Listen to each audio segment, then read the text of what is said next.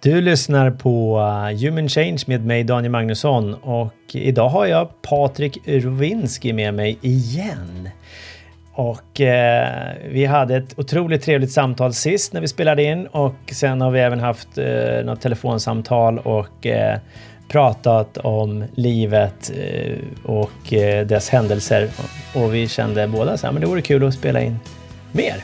Så därför bjöd jag in Patrik. Varmt välkommen tillbaka! Tack så mycket. Tack, tack.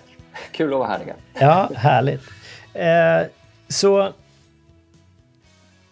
vad tar vi vägen idag? Jag, jag själv tänker att det vore ju intressant att kanske djupdyka lite mer i insikter som, som vi båda kan eh, ha haft och fått.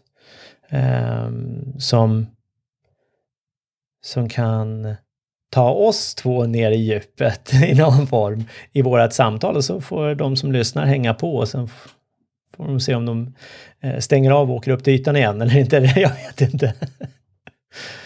Så jag, jag tänker att vi håller det lite löst sådär, vad vi, vad vi tar det. Eh, jag tänker bara, du, du... Jag vet inte om du vill dela, men du har ju varit med om lite händelser i livet nyligen. Uh, som vänder saker och ting på sin mm. spets till viss del. Ja, men det kan väl kanske vara en, eh, en bra eh, start. jag har alltid lite svårt för det här med starter. Eh, och det var någon som sa det till mig, det var det här du vet när man ska presentera. Eh, så tycker jag alltid det är jobbigt att komma igång för jag vet aldrig riktigt vad jag ska säga och då har jag gått massa sån här presentationstekniks eh, eh, träningar och då har man liksom, ja men memorera den första minuten, du vet, open with a joke eller du vet, alla de här teknikerna. Oh ja, jag har lärt ut dem. ja, du har lärt ut dem också. Eh, ja, eh, och det är klart att det finns väl en, eh, en aspekt i, i det. Men det här med som du sa, liksom med, att, med att gå djupare, om man nu kan ens kontrastera det, för då skulle man då förutsätta att det andra är ytan.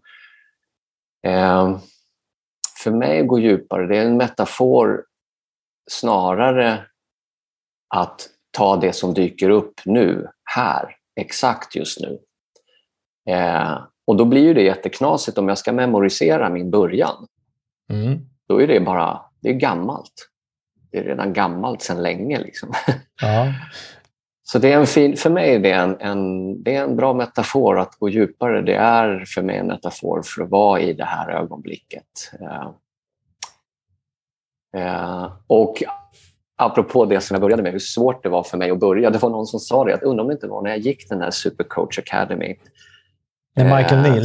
Ja, med Michael Neal, ja, precis. I Los Angeles 2014 hoppade jag på den här otroligt häftiga utbildningen. Eh, så sa någon till... Eh, Vi blev coachade live och nu var det faktiskt inte jag som blev coachad i det ögonblicket och det var inte Michael heller utan det var någon som coachade någon annan, en demo inför alla andra. Och, så, och Den personen hade precis som jag problem med det här när man ska upp på scenen och man ska prestera och hela den här grejen, att det blir nervöst och krångligt. Eh, och Då var det någon som sa, jag tror var coachen, den som coachade eh, som sa, men varför börjar du inte i mitten? mm. Alltså strunt i början, för personen var så, så störd över hur svårt det var att börja. Mm. Eh, men börja i mitten istället. Och Jag kommer ihåg just den där lilla strofen. Så, eh, ja, det där var ett sidospår. ja, men jag tycker det är intressant för att jag gillade det där, för det, det dök upp flera tankar när du sa det. Eh, mm att det, det här med en början, eh, om man tittar då presentationsteknik, då går det ju ut på att du ska leverera en presentation. Och i vissa fall så kanske det är jättebra att ha en hook liksom som får deras intresse eller liksom start with a bang eller vad man brukar prata om liksom. Did you know? That uh, ten goats can actually, eller något så här jättekonstigt eller som, som då ska dra in folk till att lyssna, gärna då rele relevant till ämnet du ska prata om. Uh, kan ju ha sin funktion i en presentation när du har en keynote i någon form. Presentation och keynote är kanske samma sak, men men. Eh, men i ett sånt här samtal till exempel, eller i en coaching-session och du ska demonstrera, eller du har en, en träning med, med, med människor, då blir det ju lite fake då, egentligen. Att liksom, mm. som du var inne på med att, att man ska liksom ha allting redan färdigt, istället för att vara här och nu och se vad som dyker upp. Där har du det. Det går, det går inte att komma med något färdigt här, här och nu, i det här ögonblicket och färdigt, det är två motsatser. Ja. Skulle jag vilja säga. Ja. Och jag tänker, jag tror att en av de bästa te teknikerna, höll på att säga, en av de bästa eh, sakerna jag har hört eh, och som också har gjort att jag har blivit anlitad ett gäng gånger på föreläsningar och sånt. Det är att publiken minns vad de känner, inte vad du säger. Mm. De kommer minnas vad de känner. Eh, och Jag kommer ihåg det, så, det var så konstigt för jag satt i en situation eh, för några år sedan eh, där det var, blev jag just anlitad till ett föreläsningsuppdrag. Och Då sa han så här till mig, den killen. Han sa så här, jag lyssnade på dig när du pratade på ett café för några år sedan. Och jag ska vara helt ärlig, jag kommer inte ihåg någonting av vad du sa. Men jag minns känslan. Mm. Så jag var okej, okay, så du, du går på det bara? Ja, ja det räcker för mig. eh, och det där är kanske en, precis som du var inne på, att eh, ska man leverera en pitch eh, och sånt där så fine, då måste ju det. Vissa komponenter kanske vara med. Det går mm. inte kanske att freebasea hur som helst. Men ska du connecta med andra människor så är det där bara i vägen. Enligt mig. Mm. Enligt mig. Mm. Och då finns det många sätt man kan connecta på såklart. Mm. Eh, och för mig är det, jag vet inte, kanske en personlig preferens att jag älskar ju mötet, samtalet, när man när nästan jag känner den andra personen. Det är lite som en, en bra metafor kanske, eller liknelse som du vet så är även dans pedagog och instruktör. Eh, och eh, De bästa, absolut bästa danserna, det är när eh, jag och min partner försvinner och vi blir bara ett. Mm. Man vet inte, en, inte ens längre, man är inte ens medveten om att det är två, utan det bara är en, upp, är en upplevelse. Eh, och sånt där går ju inte att regissera, tänker jag. Utan det är ju att släppa hela, landa i det här ögonblicket. Jag har den här otroliga människan framför mig och hon vill dansa med mig mm. och, och, bara ge sig hem i ögonblicket. Mm. Så jag brukar ofta likna eh, dans, att jag tycker dans är som att ha ett intimt samtal. Mm. Eh, och det kanske Ja, det finns så mycket, det finns så många andra samtal att ha och jag föredrar de intima. Mm. De som går på, kanske om man nu kan använda ordet djupet. Mm. Djupet finns en, vet du, jag ska bara säga det, djupet för mig, det blir en värdering i det. Jag kommer ihåg, jag har pratat om det här mycket. Liksom. Jag, jag minns att när jag upptäckte djupet i mig själv, helt plötsligt så dömde jag alla andra som ville småprata och kallprata. Just det. Ja. Så, så jag, eh, jag använder det kanske lite mer varsamt idag. Ja. Så att inte, ja, det är bra ja, men Jag vet, för det var arrogant i mig. Det var, liksom, det var vad jag ville då. Nej, men vänta här, nu ska vi prata om bilar eller skåpluckor. Nej, för tusan, det är för ytligt för mig. Jag ska bara prata om djupa filosofiska saker. Och du hör ju hur djup jag var på den tiden. Ja. Och, och skälet till att, att du i det fallet, men jag kan ju känna igen mig i det också många gånger, att vi har ju sett någonting och, och, och någonting som i de stunderna känns mer intressanta och, och kanske viktigare att prata om än skåpluckor och, och bilar, som ett exempel. Utan att lägga en värdering i det. Absolut. Tror jag. Uh, och, och då någonstans gäller det väl också att vi inte går in och dömer oss själva eller andra då när vi väl kommer på att oj vad det här var ytligt.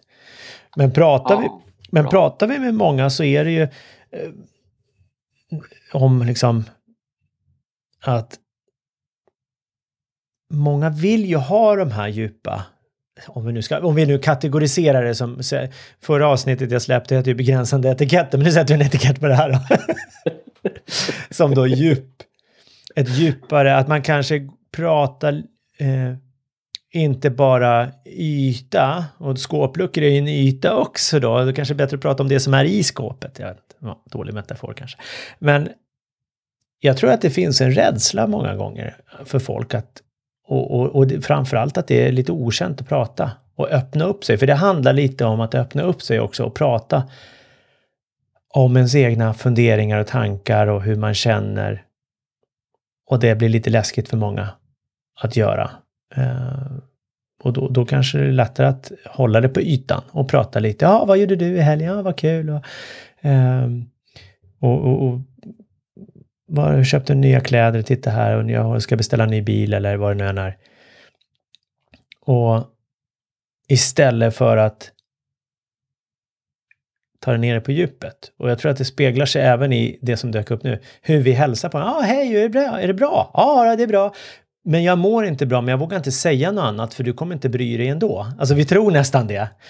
Och, och, och vi, vi reflexmässigt svarar bara, nej men det är bra. Och sen så Absolut. Om någon svarar nej, det, det är inte alls bra. Jaha, oj, ja, det var ju tråkigt att höra. Men du, eh, jag ska in i ett möte nu, så vi, vi hörs sen. Ha det bra! så att, ja. Eh, och det var en, en, apropå det, jag, jag utbildade en hel del förut på eh, ordningsvakter inom lokaltrafiken och min eh, gamla eh, coachkollega Mikael Kröger, han jag har utbildat dem jättelänge innan jag kom in. Och, men då kände han en, en ordningsvakt som hade gått den här utbildningen. Och det var ju just i kommunikation, liksom hur man interagerar med människor och sådär. Och så skulle han testa det här med just eh, när någon ställer frågan hur, hur mår du eller hur är läget? Så han stod och väntade på sin eh, vaktkollega och sjunker ihop och lutar sig mot väggen och ser riktigt deppig ut. Och så kommer kollegan, tja hur är läget då? Ah, det är inte alls bra. Okej, okay, vad bra, men då hinner vi till Gullmarsplan då. Lyssnar inte ens liksom. Han bara, okej, okay, ja det, det är tydligen så då. Sen är ju självklart inte alla så. Men det är väldigt vanligt skulle jag säga. Ja, jag tror du har någonting, det är någonting i det som, som ringer sant. Såklart. Och vi är så vana att röra oss eh, relatera till varandra på det sättet. Eh, så att eh, nästan så vi har glömt bort kanske mm. hur det är att känna det som faktiskt känns sant och äkta. Mm. Eh, så vill du, dela, vill du dela det som hände dig? ja. Om du vill, annars så... Ja, jo men, det, jo, men det kan jag göra. Det är ju... Eh, Eh, eh, ja, jag kan berätta om... Eh, du tänkte på det som hände med sjukhuset och det. Ja, exakt. Ja. Eh, jo, för, för ungefär, nu ska vi se, det är en torsdag idag, det är nästan två veckor sedan, eh, så la jag märke till att eh, det var något konstigt som kom in i mitt synfält. Och jag har alltid haft lite så svarta fläckar och jag har pratat med många människor sedan dess, även mina unga barn. Eh, och alla bekräftar för mig, det är faktiskt bara en enda person som har sagt att den inte har lagt märke till sina fläckar som dansar. Och man kan inte riktigt se de här fläckarna. Men eh, jag lade märke till ett fenomen i mitt synfält som inte jag hade sett förut. Och eh, till skillnad från alla andra fenomen som, som jag hade haft tidigare i mitt synfält, som jag fortfarande har, Eh, så kunde jag se det här. Eh, jag kunde alltså fokusera på det här och det var som ett, så här, en fläck mitt i ögat som jag kunde förvisso se igenom. Eh, och den var inte helt fixerad, men till skillnad från alla de här andra små fläckarna så dansade den inte undan. Och det visade sig sedan vara, jag fick en sån här känsla att det här borde jag kolla upp, för jag hade ingen smärta. Det fanns liksom inga tecken på att jag inte kan leva vidare som vanligt. För den försvann iväg lite, den där fläcken.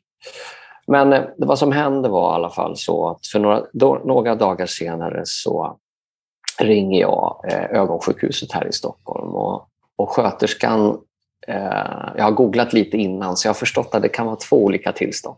Mm.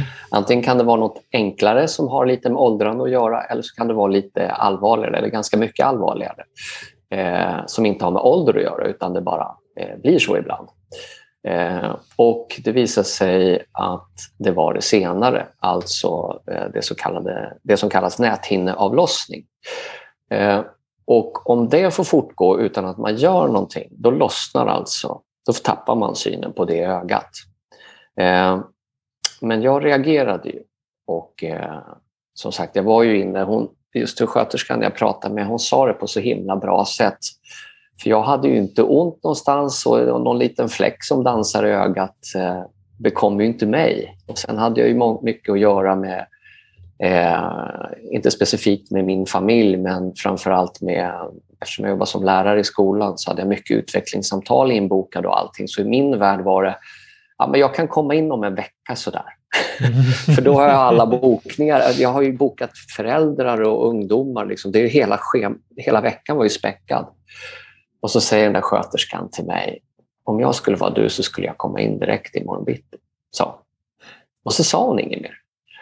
Och så tänkte jag, ja, det där var nog ingen eh, eller det var någonting i hennes röst mm. som gjorde att jag bokade av allting. Eh, och då konstaterade de efter en kort tid på sjukhuset där, så konstaterade de att det är en näthinnelossning. Och det visste inte jag innan.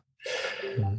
Eh, för mig är det här lite jobbigt eftersom jag har väldigt mycket närsynthet och jag har haft det i många, många år. Så jag har alltid levt med eh, lite oro för ögat. Och jag har opererat ögonen en gång och fått in linser. Så, där. så för mig finns det en story kring det här med mm. ögat. Jag är väldigt protektionistisk kring mina ögon och min syn. Mm. Men eh, det slutade i alla fall med att jag fick genomgå en rutinmässig operation eh, där man då svetsar fast med laser näthinnan. Man öppnar alltså ögat. Jag är glad att jag var sövd. Man öppnar ögat eh, och sen eh, så svetsar man fast eh, eh, näthinnan bak på ögat.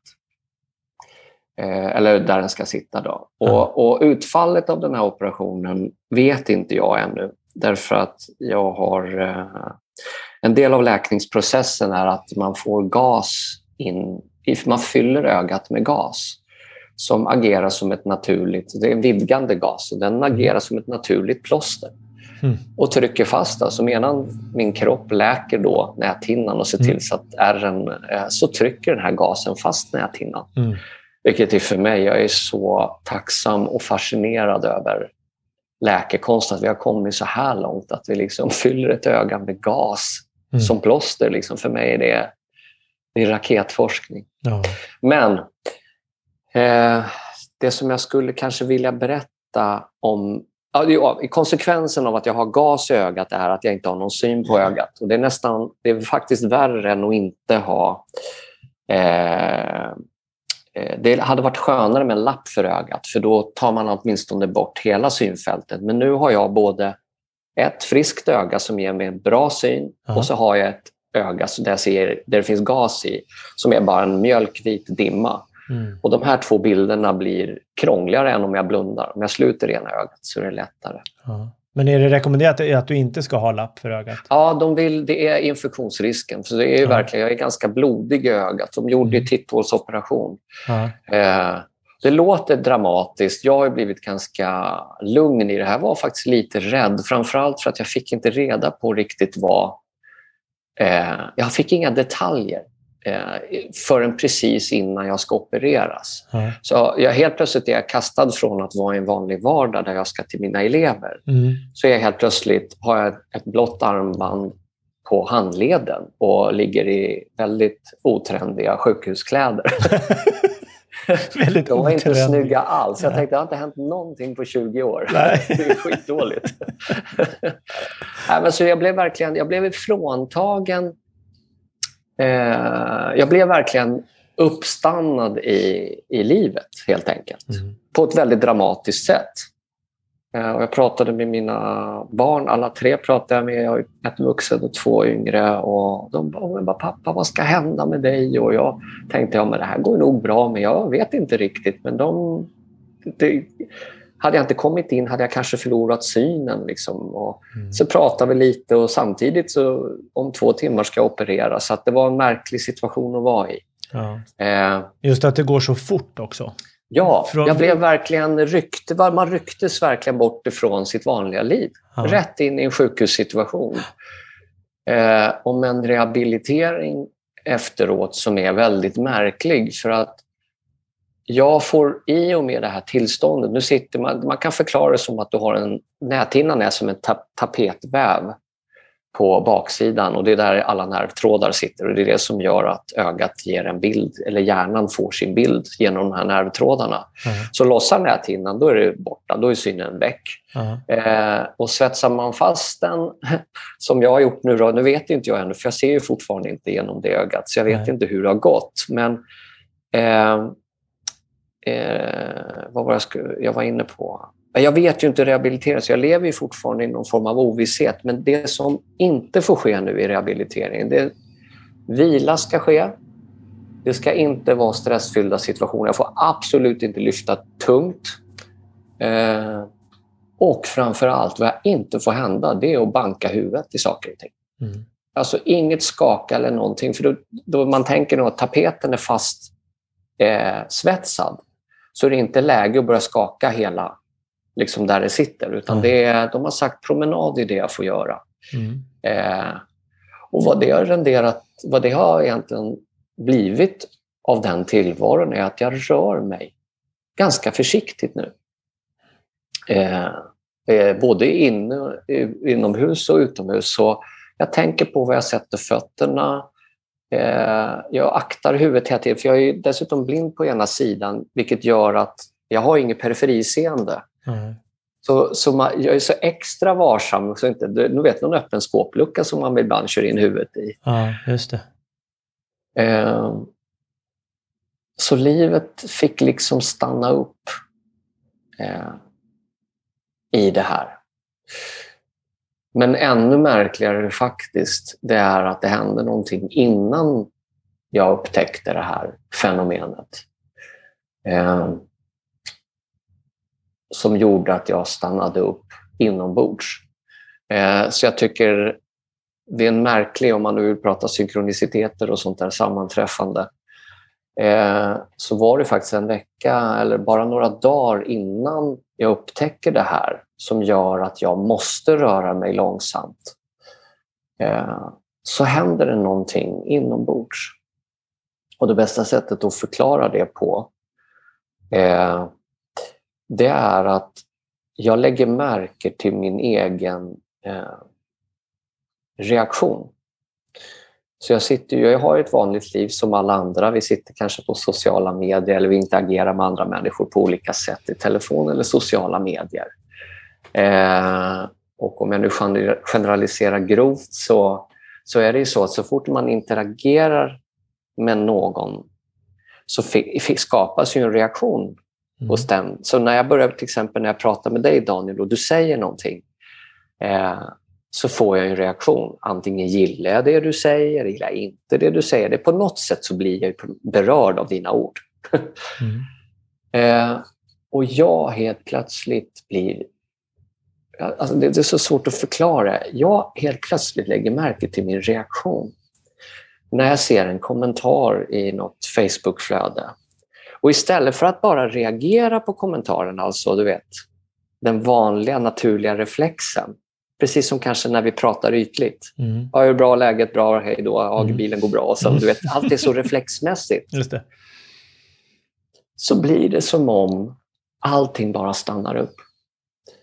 Eh, Och det här är, det är, det är, så himla märkligt. Det är bara tvär, tvär... Jag vet inte om det bromsar in eller stannar upp. Men jag blir helt plötsligt varse min reaktion. Och i samband med att det sker så blir jag... Eh, det bästa sättet att beskriva det är att jag blir... Eh, jag observerar snarare än att interagera. Kan, mm. relatera, kan du relatera till det på något sätt? Och är det att du observerar din egna reaktion istället för att interagera med reaktionen och kanske ja. kommentera vidare eller? Så precis. Mm. Så att, och, och, det som var det konstiga i det hela, det var att den ja, men det bästa sättet att beskriva det på utan att gå in, för jag vill inte, jag vill inte prata sönder det här. Eh, utan det var som allting bara stannar upp.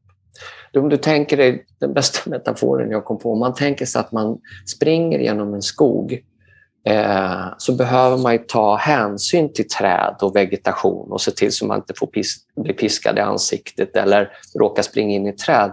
Och när du springer i en skog så till slut så blir du ganska duktig på att parera allting, mm. eller hur? Du ser, där kommer den och pang, oj, den missade jag. Mm. För mig var det som om jag helt plötsligt var det tvärstopp.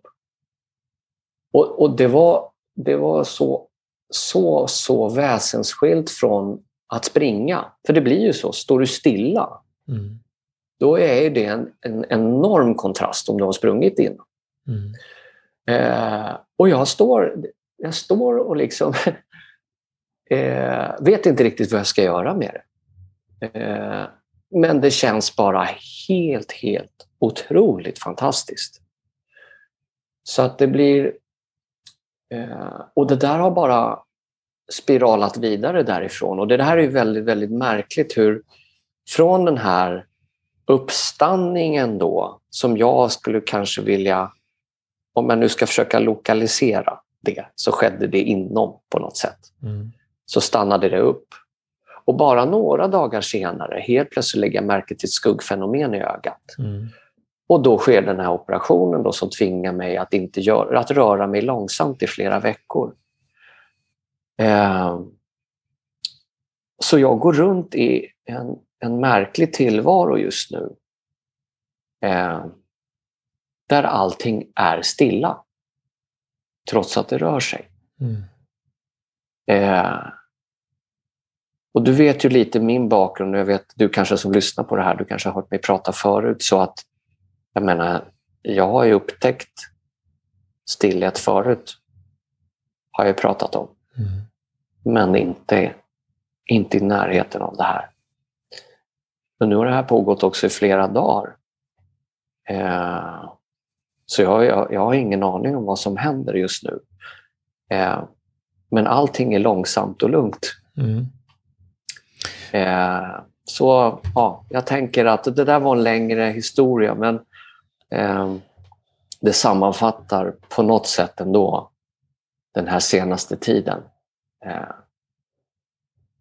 jag, jag, jag, tänker, jag tänker i det här, det som, så som jag uppfattar det också, är ju både att det, det blir stilla och lugnt, eh, är ju det fysiska och det psykiska. Att, för att du kan ju inte röra dig snabbt nu. Men, men så psyket är också lugnt, men det var ju även lugnt innan uppsikten, eh, eller in, ja, upps, uppsikten av ögat där ja. Eh, för, för, för jag vet att när vi pratade om det här tidigare så, så var ju du ute och sprang samma dag när liksom någon dag innan där operationen. Absolut. Så, så då hade du ju tempo och rörde dig och liksom men, men sinnet hade hunnit lugnat ner var redan lugnt innan sen du eh, observerade din något, reaktion. Eller man ska säga. Det skulle man kunna säga att eh, det var, jag, jag, skulle vilja säga att det var ett, ett tvärstopp. Eh, men eh, livet fortsatte ändå. Mm. Och jag gör mina grejer. Men det är med en helt annan... Eh, det här blir så svårt att klä i ord, men det är en, jag, jag fort, livet fortsätter men det är en helt annan kvalitet bakom allting jag gör. Mm. Och jag är nästan, det är nästan så jag bevittnar mig själv göra sakerna. Förstår du vad jag Mm. menar? då? Det blir en, en, en konstig betraktelse samtidigt som ett agerande sker. Eh, för det här är nytt. Det här är helt nytt för mig. Att eh, jag har haft mina, eh, vad kan man kalla dem? Man kan, man kan kalla dem uppenbarelser eller eh, uppvaknanden. Eller, man kan egentligen klä det till vad som helst. Men jag vet vad jag har upplevt tidigare. Jag har känt totalt lugn, total tillförsikt och total eh, harmoni inuti. Men det har ganska snabbt liksom det har ganska snabbt varvat tillbaka. Det. Men det här stannar kvar.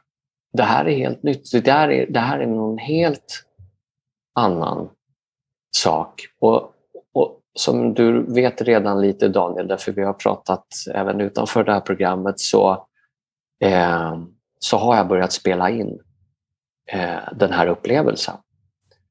För jag kan, jag kan nästan inte låta bli. Eh, och det, det som är så markant också, som jag ser nu och inte har sett förut, att, att jag tar bara ett steg i taget. Både liksom metaforiskt och fysiskt. Ja. Så bara ett enda steg i taget. Så, så helt plötsligt så, så tänkte jag men jag behöver nog få lite frisk luft.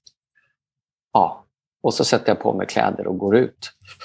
Och helt plötsligt så Nej, men jag känner för att spela in någonting nu. Och så bara sätter jag på inspelningsknappen. Eh, och så här fortsätter det, ett steg i taget. Med en sån här o, alltså det är en obeskrivbar enkelhet. Mm. Eh, och jag, ja, jag, det, är, det, är så he, det är så jätte, jättemärkligt. Och jag skulle också vilja säga en annan sak. att Innan jag åkte in på sjukhuset så skulle jag vilja säga att den här eh, upptäckten, om man nu ska kalla det den här stillheten, eh, den gjorde jag innan men jag förstod inte riktigt vad det var. Så den här, det låter jättekonstigt, den här operationen är extremt vältajmad för mig. Mm. Jag tycker det är en av de bästa saker som har hänt mig. För att den tvingar mig till att vara i det här ögonblicket och få upple- fortsätta uppleva från stillhet istället för att kastas in i högstadie, högstadie tillsyn liksom. Mm. Det är mitt vanliga yrke där jag lär ut svenska på högstadiet. Mm. Eh, så jag ser det här som en, alltså det som en högvinst på, jag vet inte, universums lotterier. Det låter så högfärdigt att säga det, men jag är så, jag är så tacksam så det går inte att uttrycka. Och det jag skulle också säga att eh, när den här uppstanningen skedde eh, så hade, jag tillbringade två dagar i skolan. Och de mötena jag hade med mina elever eh, under de två dagarna, de var helt väsensskilda mot hur det tidigare har varit. För jag gick in och så var jag med dem på en mänsklig nivå. Jag, liksom, jag kom inte som lärare Patrik. Nu ska vi, hörni, nu är klockan åtta, nu måste vi sätta igång med matten eller med svenskan. Mm. Utan jag kom in och så fanns det en... Eh, det var som jag såg, liksom, men den där behöver jag prata med. Och så går jag och pratar med den där personen som håller på att studsa mycket nu, som inte ska studsa i klassrummet. Och man normalt måste säga till. Och så helt plötsligt har jag en, en helt annan eh, förmåga att träffa den personen och möta den där. Mm. Och nu när jag pratar om det så måste jag faktiskt bara säga en sak till. Jag har en, en riktig utmaning i en elev. Eh, där det har verkligen, det finns ingen bra relation överhuvudtaget och den eleven har det verkar som den har bestämt sig för att jag är dummast i hela världen och vill aldrig mer prata med mig. Det är en ganska märklig relation om man är lärare. Mm. Mm. Eh, men nu när jag pratar om det här, när jag berättar för dig hur härligt det var att träffa mina elever igen och möta dem som en människa istället för som en lärare med den, hela det ämbetet och den tyngden, vad den rollen innebär, eh, så fick jag faktiskt ett genombrott med den personen också. Eh, för personen ville prata med mig. Och det tänkte jag inte på nu förrän jag berättar det här för dig. Mm. Det var också jäklar i min låda. Mm. Vi fick ett möte också, trots att jag är dum, dummast i hela universum. Liksom. Mm. Så jag, jag, det här, den här stillheten, den är så... Den är så bortom allt som jag någonsin har trott. Eh, fanns faktiskt. Mm. Eh, det låter avväpnande.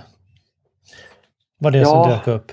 Just när du pratar om din interaktion med din elev där som du först nu reagerar på att du faktiskt fick till. Ja. Men för att du var ju avväpnad själv och det ja. i den formen kanske om du ska ha den, den liknelsen. Men och, om, om jag upplever att du inte är ett hot då behöver ju inte jag agera som att du är ett hot. Ja, det skulle kunna vara en bra liknelse. Ja, eh, och, men ja, häftigt. Jag tänker eh, hur, hur vi kan connecta med varandra på ett annat plan då. Absolut. Eh, det, verkligen. Och det, är så, det, det, det, fortsätter ju att ske också, så jag, jag, jag, förstår mig inte på det här. Det är som att kliva in i en ny, i en ny verklighet. Och jag trodde jag hade varit med om allt. Ja. men du vet, jag, satt, jag kommer ihåg när jag satt hem från Supercoach, eh, den där utbildningen vi pratade om i början. Eh, och då hade jag såna här ögonblick av av total närvaro som var, de var, de, de var helt överjordiska. Eh, och jag kommer ihåg att jag sitter på planet och jag känner bara hur helt plötsligt så är jag helt fuktig i ansiktet, tårarna bara rinner. Så en otrolig lättnad. Eh, och alla de... Och det är en fantastisk känsla att känna sig så enormt lättad och att den kapaciteten redan finns i mig att, att lätta, både att betunga och belätta. Mm.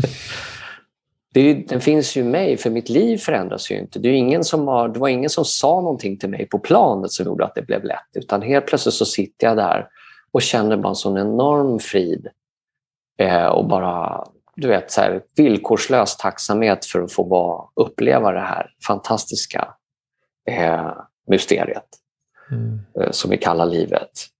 Eh, men alla de här närkontakterna av total närvaro eller vad jag ska kalla det. Jag kallar det stillhet, det finns inget bättre ord just nu. Eh, alla de har ju varit en övergående period. Ja, just att det kommer jag, jag, och går. Liksom. Ja, det kommer mm. och går hela tiden. Och jag, är, nu är jag, och jag ska verkligen säga, jag är så enormt tacksam för att få ett upplevt de här grejerna. För har du inte upplevt total harmoni eh, ja, det tog mig 40 år innan jag fick ett sånt ögonblick. Liksom, eh, av total harmoni. Trots att mitt liv snurrade som vanligt så är jag helt plötsligt, står jag på en perrong och känner bara total frid. Det är, liksom, det är en sån enorm vinstlott så att det går inte att förklara. Eh, men alla de här Eh, ögonblicken av total... Jag har haft total harmoni när man står liksom... Helt plötsligt så finner jag mig i skogen jag går i och så blir jag totalt förälskad i trädet jag står och tittar på. Det är nästan en kärleksaffär. Liksom. Mm. Och jag liksom ler hela ansiktet och, och, bara känner en sån frid. Men allt det där har ju alltid varit som, som, en, som en pendel. Liksom. Det går fram och tillbaka. Och till slut så har man ju liksom... Det är längre perioder av icke-frid än vad det är med frid. Och nu har jag, jag vet inte vad som har hänt nu, men nu har det vänt. Det är totalt tvärtom. Mm. Så ja, jag går, jag går bara runt och är och är glad och undrar vad, i, hur länge ska jag få ha kvar det här? Liksom? Mm. Eh, och då i den här jag tycker den, den, är, den var så bra. Den kom jag på när jag hörde mina egna fotsteg här ute när jag spelade in. Att det är bara ett steg i taget. Jag behöver bara veta var jag sätter ner foten. Bara jag vet var jag sätter ner nästa steg så behöver inte jag vara rädd. För det finns inget farligt. Liksom. För är jag medveten om den fotnedsättningen så kommer jag inte skada mig. Ingenting kan skada mig. Så det här har gått liksom sen eh, någon veckas tid nu. Då. Mm. det är precis en vecka sedan jag vaknade upp eh, efter operationen. Mm. Mm. Ja, häftigt. Um, just de här uh, glimtarna som vi kan få ibland, som, som du sa, är just att det är övergående. Mm. Um, tror vi alla kan känna igen oss i, jag kan göra det. Där, där man noterar, eller där jag har noterat liksom så små detaljer med, i livet, med, med barnen, eh, man har varit i skog, man liksom förundras, man connectar någonting med någonting större, med, med naturen som ett exempel. Eller, uh, och sen så så är det liksom, liksom är man tillbaka någon till... Någon som trycker på play. Ja, precis. Det är lite som när man ser ja. de här filmerna när det är någon superhjälte ja. som bara ja. Går ner i en så här slow motion så kan röra sig jättefort före och alla andra. Och sen så är det play och så, och så händer det mm. saker. Just det. Uh, och, och, och det kan ju röra sig om sekunder, någon minut,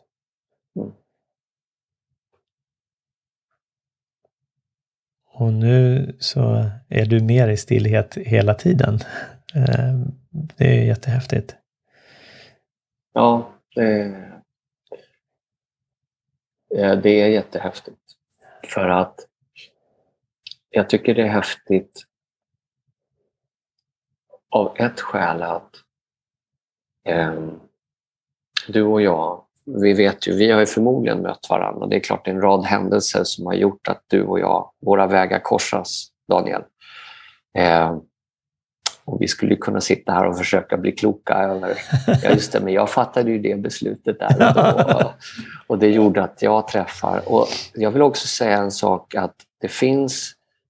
Ingen av oss kommer att förstå eh, den stora planen. Om det nu finns en stor plan. Jag menar, du som sitter och lyssnar på det här nu. Eh, du bara råkade kanske lyssna på det här. Mm. Eh, men oavsett så har vi mött varandra här. Eh, och vi har ju mött varandra, Daniel. Vi skulle kunna säga att det är tack vare de tre principerna. Mm. Three Principles och Sydney Banks. Eh, och eh, och jag, jag har bara inget annat än enorm tacksamhet för den mannen. För att han inte... Vad han ens fick syn på där 1973 på Salt Spring Island, att han inte behöll det för sig själv. För det skulle han faktiskt kunna ha gjort, eller hur? Ja, oh ja. Eh, han kunde ju bara levt sitt liv från en helt annan plats och bara njuta av tillvaron. Han behövde ju inte liksom berätta för någon för att få ett eget skönt liv. Eh, men han valde att berätta det här vidare och det nådde ju mig 2012 genom Michael Neal. Det var väl samma sak för dig? Va? Det var Michael Neal ja. du stötte på också? Ja, ja. Och, det var tack vare, ja, och det var tack vare att eh, jag var ju snöade in på min, där jag var i min utveckling eller där jag tittade och var nyfiken. Det var inom NLP, den här neurolingvistiska programmeringen. Mm. Så, att, så det var ju så det egentligen... Jag stötte på Three Principles.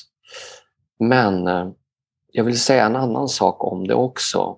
Eh, och, och jag, så jag vill vara väldigt noga med att säga att jag har en enorm tacksamhet för Three Principles och Sydney Banks. Och jag har insett att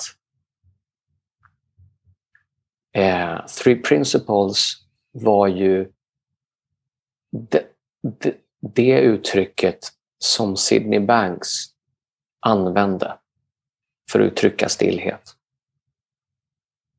Eh, jag vet inte, jag träffade ju aldrig honom.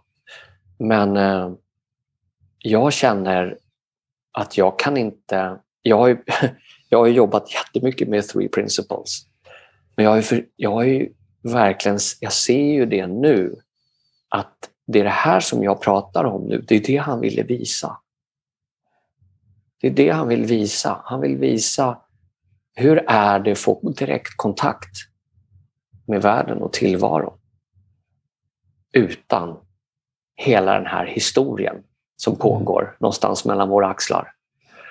Eh, jag tror att det var det han ville visa. Mm. Och det råkade komma ut på det sättet. Om du lyssnar på, jag vet inte hur mycket du lyssnar Daniel, eller du som lyssnar på det här inspelningen nu eller det här programmet. Eh, det går att lyssna på Sidney Banks innan han myntade Three Principles. Eh, och då hör man att han gör sitt bästa mm. för att beskriva det som är. Eh, det som är sant bortom alla tvivel. Det är det han vill beskriva. Eh,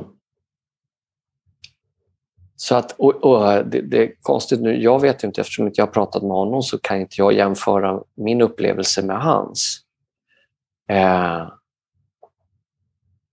men han, han gör ju massa, i, i, min värld så gör han ganska många storslagna påståenden. Mm.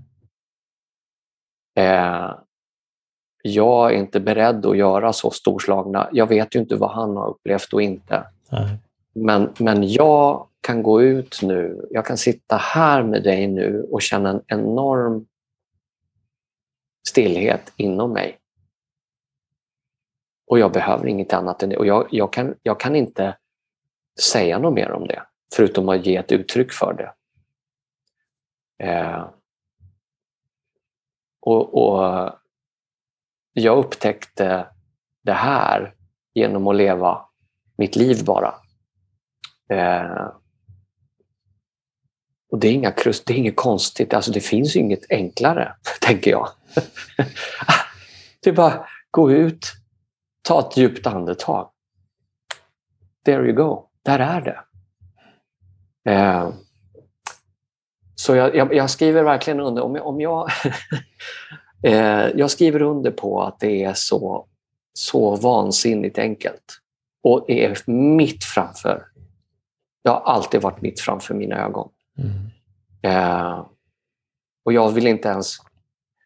Jag skulle kunna säga, vet jag, jag skulle kunna prata i några minuter till och säga att jo, men det som gör att vi inte ser det här är bla bla bla bla bla bla bla bla bla. Mm. Men jag inser att det där är bara massa blaj. Jag har ingen aning vad egentligen gör att vi inte ser det här. Det enda jag behöver veta är att det är där och det är totalt synligt. Jag kan inte prata om det, men jag, kan, jag ser det. Jag kan inte mm. prata om det. Mm. Och det tycker jag, för mig är det sådär, men gud vad häftigt. Eh, det här kan jag kanske berätta om för andra. Mm. Det här kanske jag kan dela med mig av för andra. Istället för att ta någon annans ord och försöka göra dem begripbara genom mig. Eh, så, att, så att jag avfärdar ingenting. Jag hoppas inte du hör det här, du som lyssnar på det här och du Daniel, att inte, jag avfärdar faktiskt ingenting.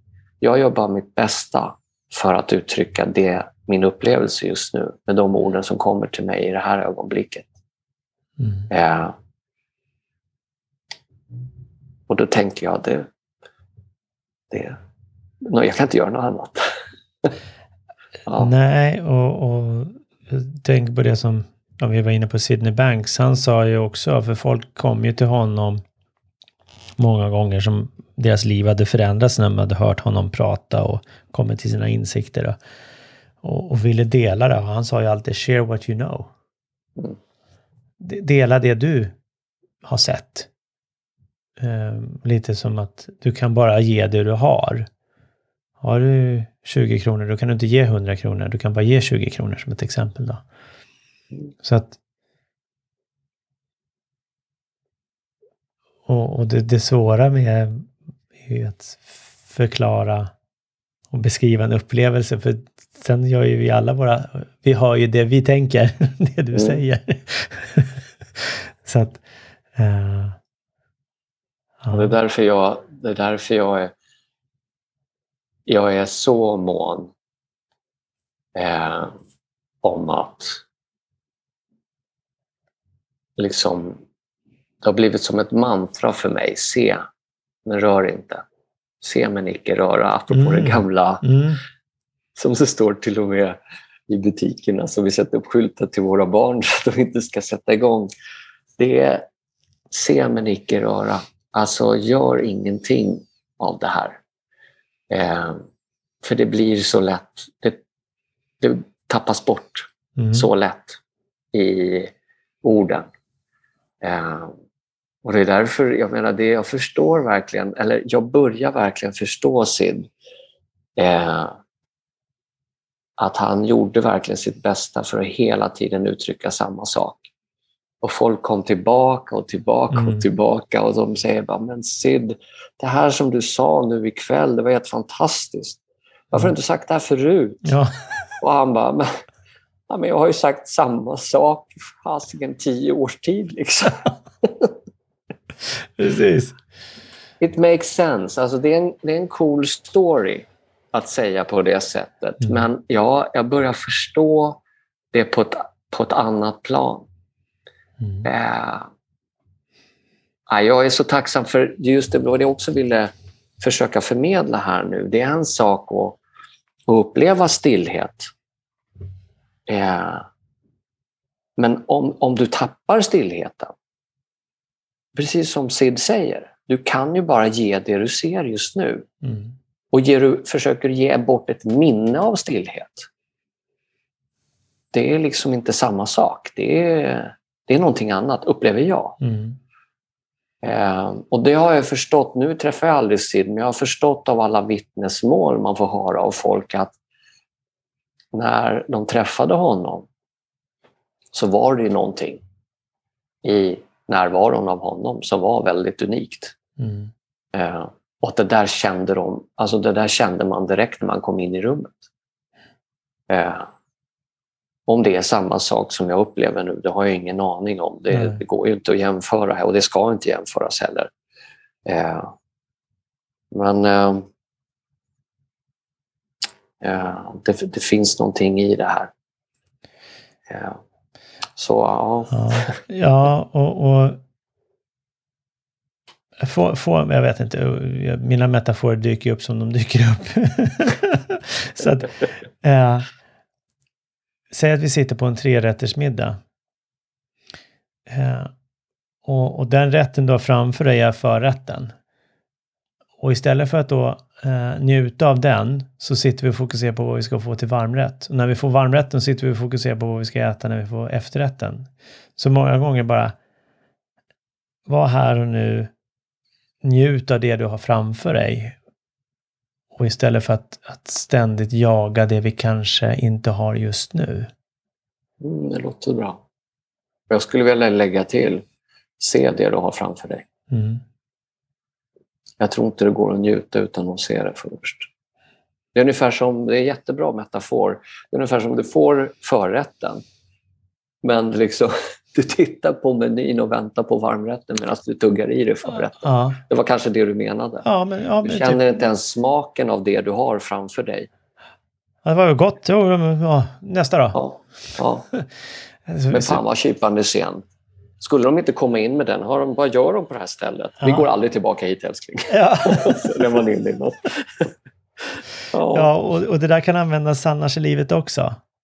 mm, absolut. Eh, typ allt ifrån att vi, vi, vi, vi längtar efter nästa tillfälle istället för att vara i det tillfället vi är i. Eller Ja. att vi, vi, vi, vi eh, är rädda för nästa tillfälle. Men vi vet ju inte om det tillfället kommer hända heller. Vi har ju bara det här nu. Vi, där och bättre än så går det inte att säga. Mm. vi har bara det här nu. Och, ja, och jag tror att det som, som har hjälpt mig otroligt mycket och jag har varit väldigt positivt så här lagd tidigare, men, men just där har jag nog fått tvinga min att se det. Men nu blir det väldigt naturligt att jag har ingen aning om framtiden. Nästan nu har jag inte. Jag, och det, det syns. Ja, men imorgon har jag de här mötena. Nej, okej, nu var det vab. Jaha, det var inte alls som planerat. Ja, okej, okay, jag har massor med möten med ungdomar. Nej, hej, okej, okay, jag ska operera ögat då i ditt fall. Ja, liksom. Det var precis det jag tänkte. Så ja. Det var exakt det som hände. Ja. Jag har ingen aning. Och, och man kan eh, göra upp så många planer. Ja. Eh, jag kommer ihåg, Woody Allen har ett jätteskönt uttryck. Han sa så här, if you want to hear God laugh, tell him about your plan. ja, det är bra. Ja, och de, det, det, det, jag inte säger, och jag tror inte Daniel säger heller, eller hur? Att det, vi, vi, klart att vi inte ska ja, men leva i nuet. Det är så klyschigt så att, ja, Herre Jesus, det är så klyschigt så det finns inte. Eh, det är klart att man, man ska göra det man ska göra. Eller alltså, jag vet inte, jag kommer inte fram på ett, på ett rätt sätt. Eh, att man ska inte släppa allting och bara låta universum tala till dig och röra dig. Jaha, hoppsan, nej, nu måste jag gå på toa och kissa. Ja, det var universum som ville det. Det är liksom inte nej, det. Nej, utan leva sitt liv, men eh, precis, jag gillade det som du sa. Det rimmar väldigt, väldigt väl också med det här jag sa, bara ta ett steg i taget. Att jag kan ju inte göra något annat. Det är bara nästa steg som egentligen är det närmaste som finns. Mm. Eh, och sen kommer man ju såklart göra det som man gör. Liksom. Man kommer skälla på sina barn eller bli förbannad på taxichauffören som kommer för sent med ostronen håller på att bli kallad till kvällsmåltiden. Så kallar man taxichauffören för att man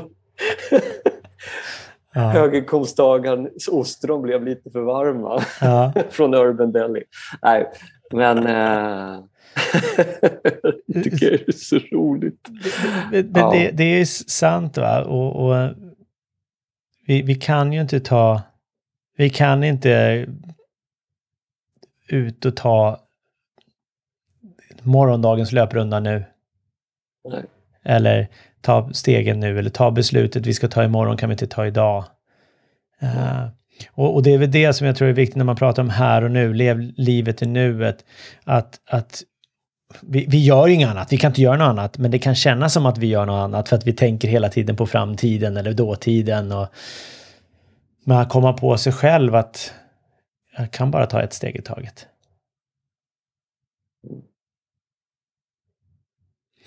Tack för idag Patrik. Sen om vi sätter en etikett Tack. på om det var djupt eller inte, eller eh, högt eller lågt. Eller, ja, det är upp till var och en att döma. Det var so, so deep. Mm, now Daniel, what we have experienced now is what we call deep listening. This is a deep conversation. Ja, men du ser, alltså jag, blir, jag blir nästan provocerad av de här etiketterna för det finns en, det finns en värdering i dem. Ja. Och jag kommer ihåg, jag pratade med min, eh, min kompis i, i Kanada. hon sa det på så himla... Hon sa det bara. Patrick, what you just told me. För eftersom jag pratade om eh, det här elevmötet. Ja. Patrick, it sound, sounded to me like you listened. Och det var inte så här, du vet en vanlig spirituellt lagd människa hade sagt åh, du var så närvarande. Ja. Eller åh, vad du lyssnade djupt. Hon sa bara, du verkade som du lyssnade. Mm. Eh, och jag tycker det, det är så ordinary, eller hur? Mm. Det blir mer ordinary än att jaga någon, någon, ungefär någon framtida förmåga där vi kan vara mer närvarande.